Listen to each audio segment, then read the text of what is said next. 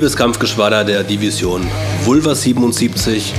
Wir sind die beiden sexsüchtigen Hooligans, bekannt aus Schmutzfilmchen und Anklageschriften. Und wir bequatschen heute das folgende Thema. Pickup ist Krieg.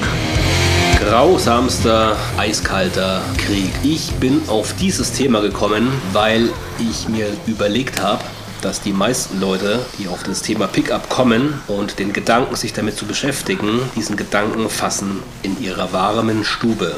Und zwar sehe ich vor meinem geistigen Auge den geneigten Hörer sitzen, wie er zum Beispiel einem Podcast lauscht in seinem Auto, in seinem warmen Auto, wo er umherfährt oder wo er in seiner warmen Stube sitzt, ein Bierchen nebenan stehen hat, YouTube angemacht hat und sich in Field-Videos von den großen Gurus anschaut oder er liegt in seinem warmen Bettchen hockt oder hockt auf dem Klo und liest sich ein Neil Strauss Buch durch und denkt sich, Mensch, Mensch, das möchte ich auch können. Die paar Mädels aussuchen, die mir gefallen, anquatschen und verführen. Hört sich doch alles ganz gut an. Das nehme ich mir auch vor. Da gehe ich auch rein. Da mache ich mit. Jetzt werde ich auch ein guter Verführer und fange mit Pickup an. Ja, und das hört sich soweit so gut doch auch ganz gemütlich an, oder? Schon Lück, was hältst du davon? Ich gehe raus, quatsche ein paar Frauen an, tausche Handynummern aus und treffe die dann in einer entspannten Stunde. Das hört sich doch an, als würde das mein Leben in einer nur angenehmen Weise bereichern sichern. Aber der Alltag schaut dann halt so aus, dass um 5.45 Uhr dein Wecker klingelt. Du stehst auf, machst deinen Sport, kümmerst dich um was zu essen, kümmerst dich um deinen Körper, dass du sauer bist, dass deine Eier rasiert sind und du startklar bist. Dann schnappst du dir dein Gepäck, rennst, rennst runter und fährst mit deinem Wing in eine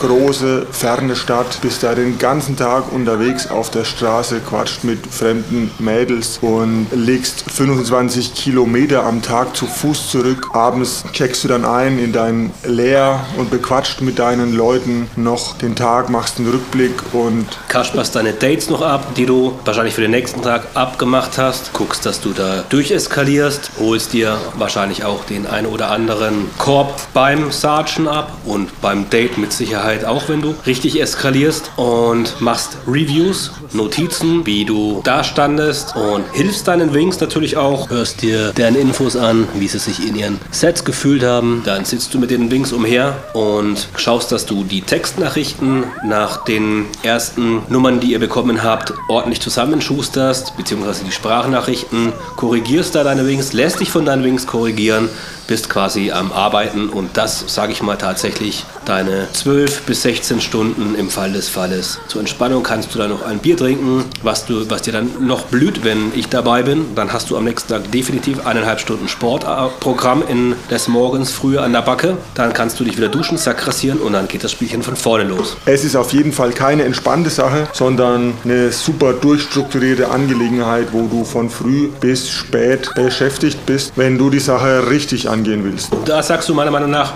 schon den richtigen Stichpunkt, wenn du es gescheit machen willst.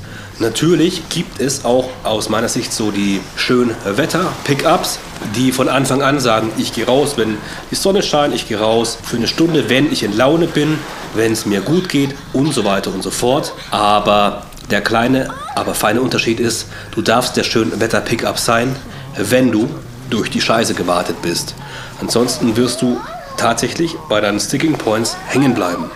Ja, das hört sich jetzt super, super belastend an. Vor allem, wenn man jetzt eher so ein Couch-Potato ist, der am liebsten gerne hätte, dass sich nichts verändert und alles so gemütlich bleibt. Es ist erstmal unvorstellbar, wie denn so was erstrebenswert sein soll. Aber wenn man mal diesen Lifestyle wirklich selbst lebt und es spürt, dann merkt man ganz schnell, ey, scheiße, ich bin ja ein Mann, ich bin ja tatsächlich ich bin ja tatsächlich für den Krieg gemacht. Das ist, meine, das ist mein Wesen, meine wirkliche Natur. Und ich meine es natürlich nicht mit Krieg, wir hauen uns die Köpfe ein und erschießen uns, sondern wir kämpfen und sind diszipliniert und sind streng mit uns und haben ein Ziel vor Augen und wir arbeiten wirklich eisern dafür. Und das fühlt sich gut an. Und ich möchte da noch eine kleine Ergänzung dazu geben. Zwar kennt man den Spruch ja, dass der Krieg der Vater aller Dinge ist. Und so ist es im Pickup auch.